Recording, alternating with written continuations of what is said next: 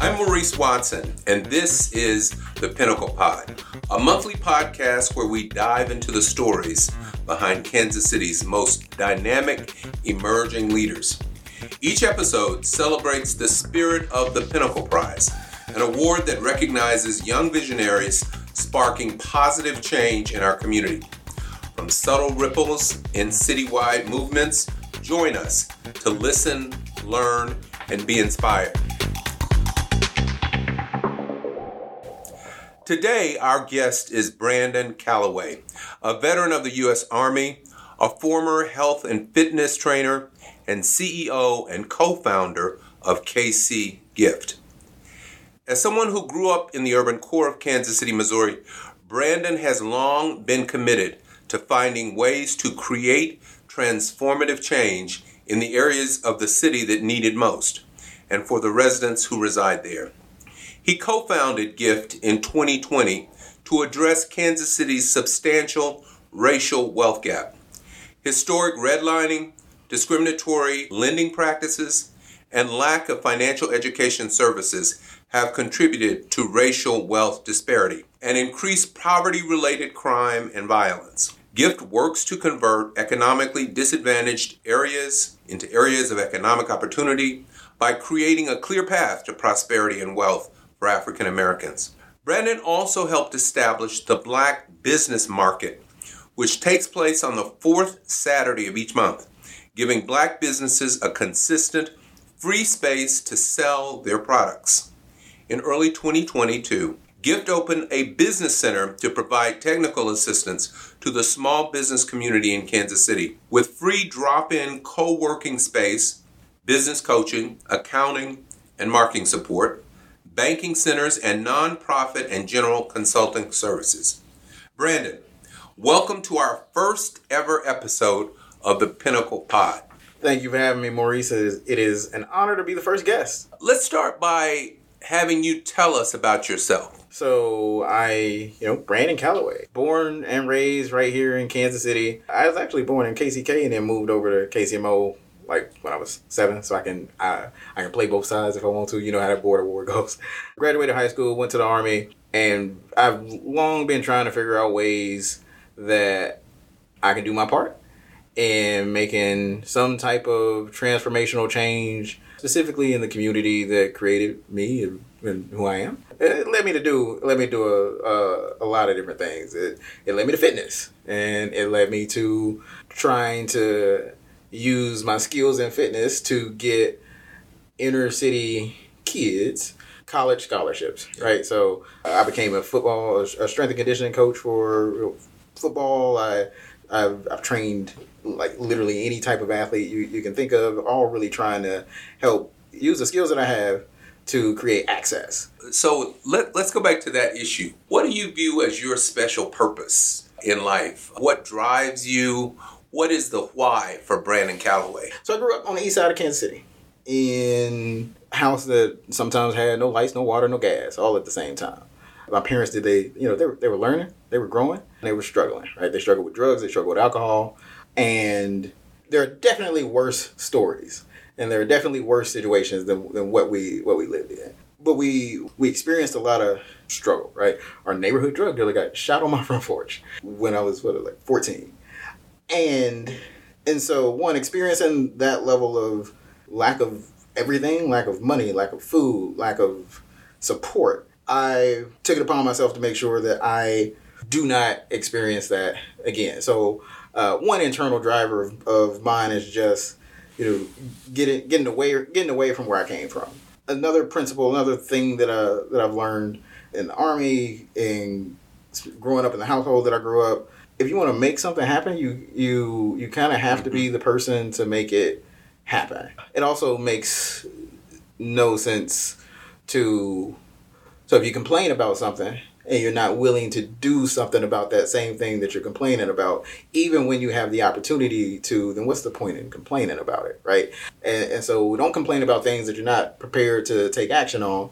And you are the driver in making things happen that, that you want to happen or that, that needs needs to happen. In your life, you have been the one committed to making things happen, not just talking about them, but making things happen. Right. You know, I, I didn't I didn't have a big support system beyond that family di- or even in that family dynamic. So mom, dad, but extended family, we didn't we weren't really close to, to any of them. So if we wanted to survive, we had to survive. I got I got my first job when I was sixteen. I bought my first car when I was sixteen. I signed my first lease for my apartment when I was sixteen. So how did you make Gift happen? Well, we started Gift when I was twenty-nine. I've had forty jobs between in my first twenty-nine years of life, because wow. if I need to make, like, you know, have multiple jobs, if I need to make something happen, then it's, it's, it's got to be on, on me. And there's always a way. There's always a way to, to do something. So if these, if, you know, if these jobs aren't working, then, you know, I can add in another one. If all of these aren't working, well, let's scrap those and let's go with this one. Now, now tell us a little bit more about G I F. First of all, what does G I F stand for? Generating Income For Tomorrow. So nonprofit organization, grassroots level nonprofit. We raise raising money. We are giving grant money as well as technical support to Black businesses on the east side of Kansas City. The business, the Black businesses that operate in the historically redlined area of Kansas City, so that they can grow, they can create jobs for the community, and begin to create this economic engine that has an overall impact on the upward economic mobility of the entire area. Because if we do that, then we're able to see things like median income levels increase. We're able to see school funding increase. We're able to see poverty-related crime decrease. We're able to, to through entrepreneurship and Black business expansion, we're able to create something that has a ripple effect in all of these areas of, of uh, Kansas City, which is good for everybody. It's, it's good for you if you live on thirty-fifth and Prospect. It's good for you if you live out on one hundred thirty-fifth in Olathe. So the Pinnacle Prize is very much invested in the concept of leaders like yourself creating a ripple effect, creating value and benefits to the wider community. You know, when you talk about G I F and the origins of G I F, it seems like such an obvious need in our community. Was that need being met at all before you started G I F? Depends on who you ask. I would say no. Kansas City has this big, really big racial wealth gap. East side of truth, so East Kansas City is seventy-five percent Black with thirty-six percent poverty. West side, ninety-one percent white, five percent poverty. All of that goes back to the, I mean, you can drive it all the way back to slavery, but most recently it goes back to uh, redlining and the fact that the the banks, as well as our local and federal government, allowed disinvestment into the east side of Kansas City, into Black communities all across the country. Take that back from the nineteen twenties, thirties, forties, and fast forward to now, those communities that were disinvested in are still the communities that are highest concentration of Black poverty. And so what was being done about that, right? Everybody knows this. These are facts, so you know what was being done, right? So there's a Community Reinvestment Act. So you got the, the government says, okay, redlining was bad. We passed the C R A in the nineteen seventies to say, okay, now you must reinvest in the communities that were disinvested in.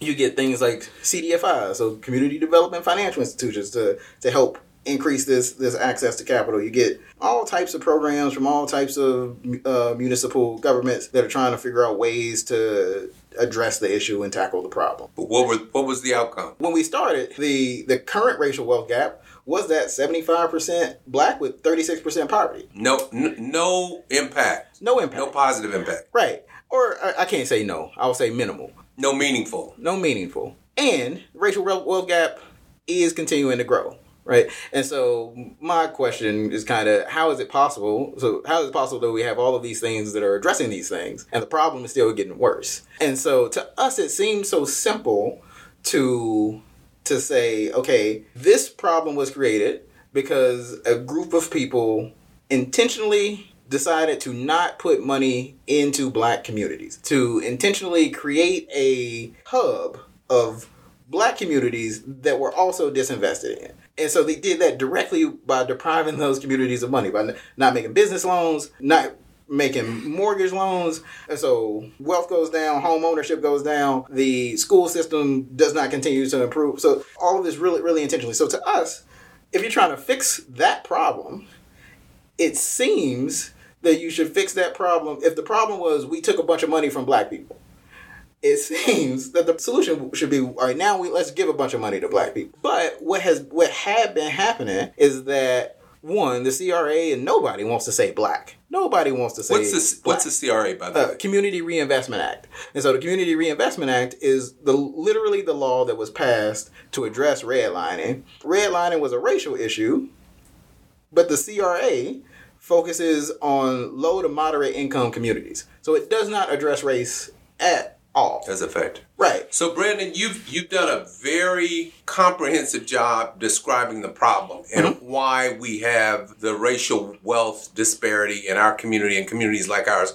all over the country. But more importantly, you've come up with a solution, and yeah. the solution is GIFT. So, GIFT has some really impressive impact numbers. In your last annual report, you've gone from eighty-two thousand dollars in sales at your market to Uh, over half a million dollars, five hundred fifty thousand dollars in grants that you provided. Mm-hmm. What do these results mean to the community? So there are, there's a whole bunch of numbers in our annual report, and there are a few that I think are, are really, really important that lay out the the current and potential impact. So one, you know, our, our grant program is obviously focused on giving grants to black businesses on the East Side, help them grow and create jobs. We give out ten thousand dollars, twenty-five thousand dollars, and fifty thousand dollars grants. And so in our total, in our three years total, we've given out one million two hundred thirty-seven thousand dollars to sixty-three different black-owned businesses on the East Side, right? Those sixty-three businesses have created one hundred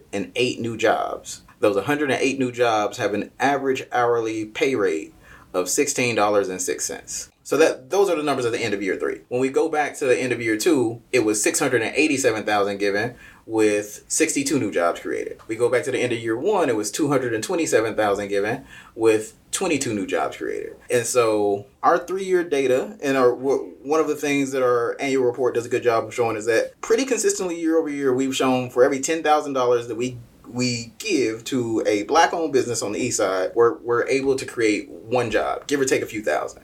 Now, we're able to show that not only does that ten thousand dollars create one job, that ten thousand dollars creates a job that pays sixteen dollars and six cents. So that ten thousand dollars creates a job that pays around thirty thousand dollars. And so I see that. So you ask, what do these numbers, like what is it? What does it mean to the community? It means that we have we have figured out a way. So with the, the grant money, as well as the technical assistance that goes into that grant money, we have figured out a way to be aggressive. As aggressive as, and intentional as the disinvestment was, we have figured out a way to match that same, you know, intentional aggression and putting money into the community in a way that results in real, tangible, measurable impact. one hundred jobs in three years is magnificent, but if we go back to that big racial wealth gap, thirty-three jobs a year is not changing a, a whole bunch. Right. one hundred jobs a year would. And we got to And get, that's what you aspire to. You it as, is. You aspire for this trajectory of improving economic opportunity uh, in the your target community to continue. Absolutely. Absolutely. I I, I know that with growth in our fundraising, with growth in our funding, Uh, by getting to the level of being able to actually grant out a million dollars a year, we would be able to and have the, the staff capacity to support the businesses that we give those grants to. We'd be able to create one hundred jobs a year. Brandon, I do want to take this opportunity to congratulate you for becoming for being one of the two winners of the Pinnacle Prize in twenty twenty-two. And I'm really interested in what you've been up to since you won the Pinnacle Prize last year. So it it is, one, it was a surreal experience. You know, you are always proud of the work you do, and you know, it's it's the work you do, right? And so when people ask, you're like, oh yeah, we, the work, out of everybody doing work in the city, our, our work is the best work, right? Then there is the realist that, that says, you know, everybody says that and everybody thinks that, and it might not be true. And, and so, very surreal. It was humbling to get a recognition like that.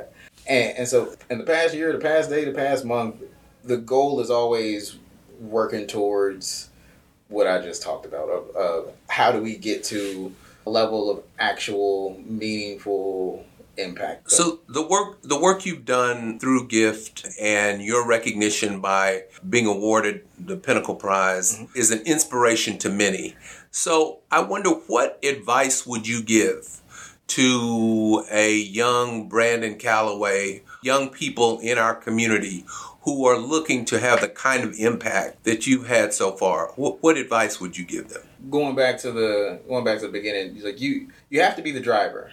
Right, you, you you do really you really do have to be the driver. You do have to be the the person that is willing to do some of the things that other people are not willing to do, and and that other people might you know might tell you that that, sh- that you shouldn't do. So you got to be the driver, and you can't drive alone, right? You you got because if you if you're driving alone, then it, it's oh, it's gonna be such a rough ride. It's gonna be a very rough ride. You might not. You most likely won't get very far. When you started GIFT, You had, there were others. There was a, you you all had a, a team yeah, yeah, that so, worked together. Yep. So there there was me, my co-founder, Cornell Gorman, and then we had a third co-founder who was down in uh down in Houston.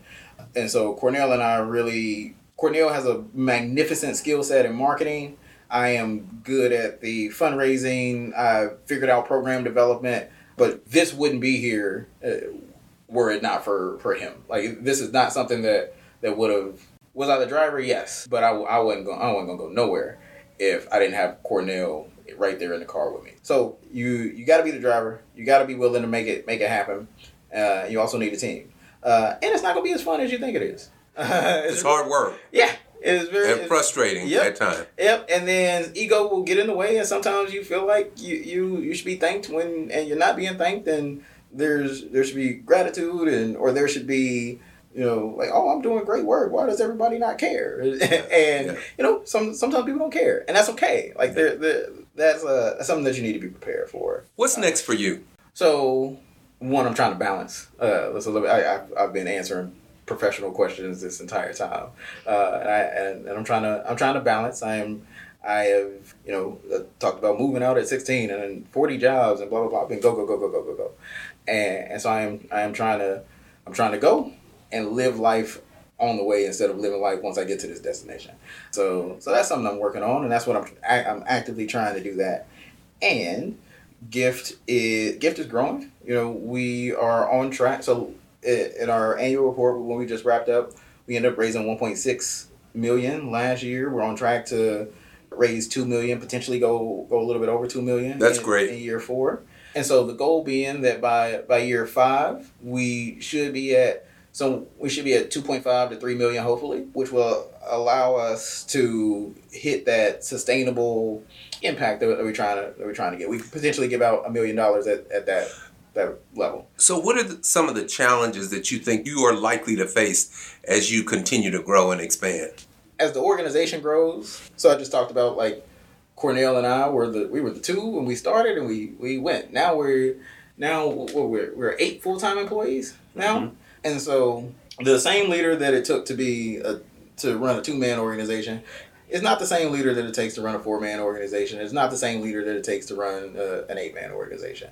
As we continue to grow, the team will grow. Uh, and so the, the leadership will have to continue to grow our skills so that we can be the the resource that we, you know, are needing to be for, for our staff and our team and, and, what, and our people. What is most reassuring is your understanding of the need to continue to develop, mature as a leader, and for your organization to develop and evolve. Brandon, how can our listeners contact you? You can reach out to us, uh, kansas city gift dot org. You can email me, b calloway at kansas city gift dot org. But if you go on our website, you can you find our office phone number, our main email, or you can, again, directly email me. And then you can follow us on all social medias. It's just at Kansas City Gift. Thanks for listening, and be sure to sign up for our newsletter at pinnacle prize k c dot org to continue to listen, learn, and be inspired by dynamic emerging leaders in our community.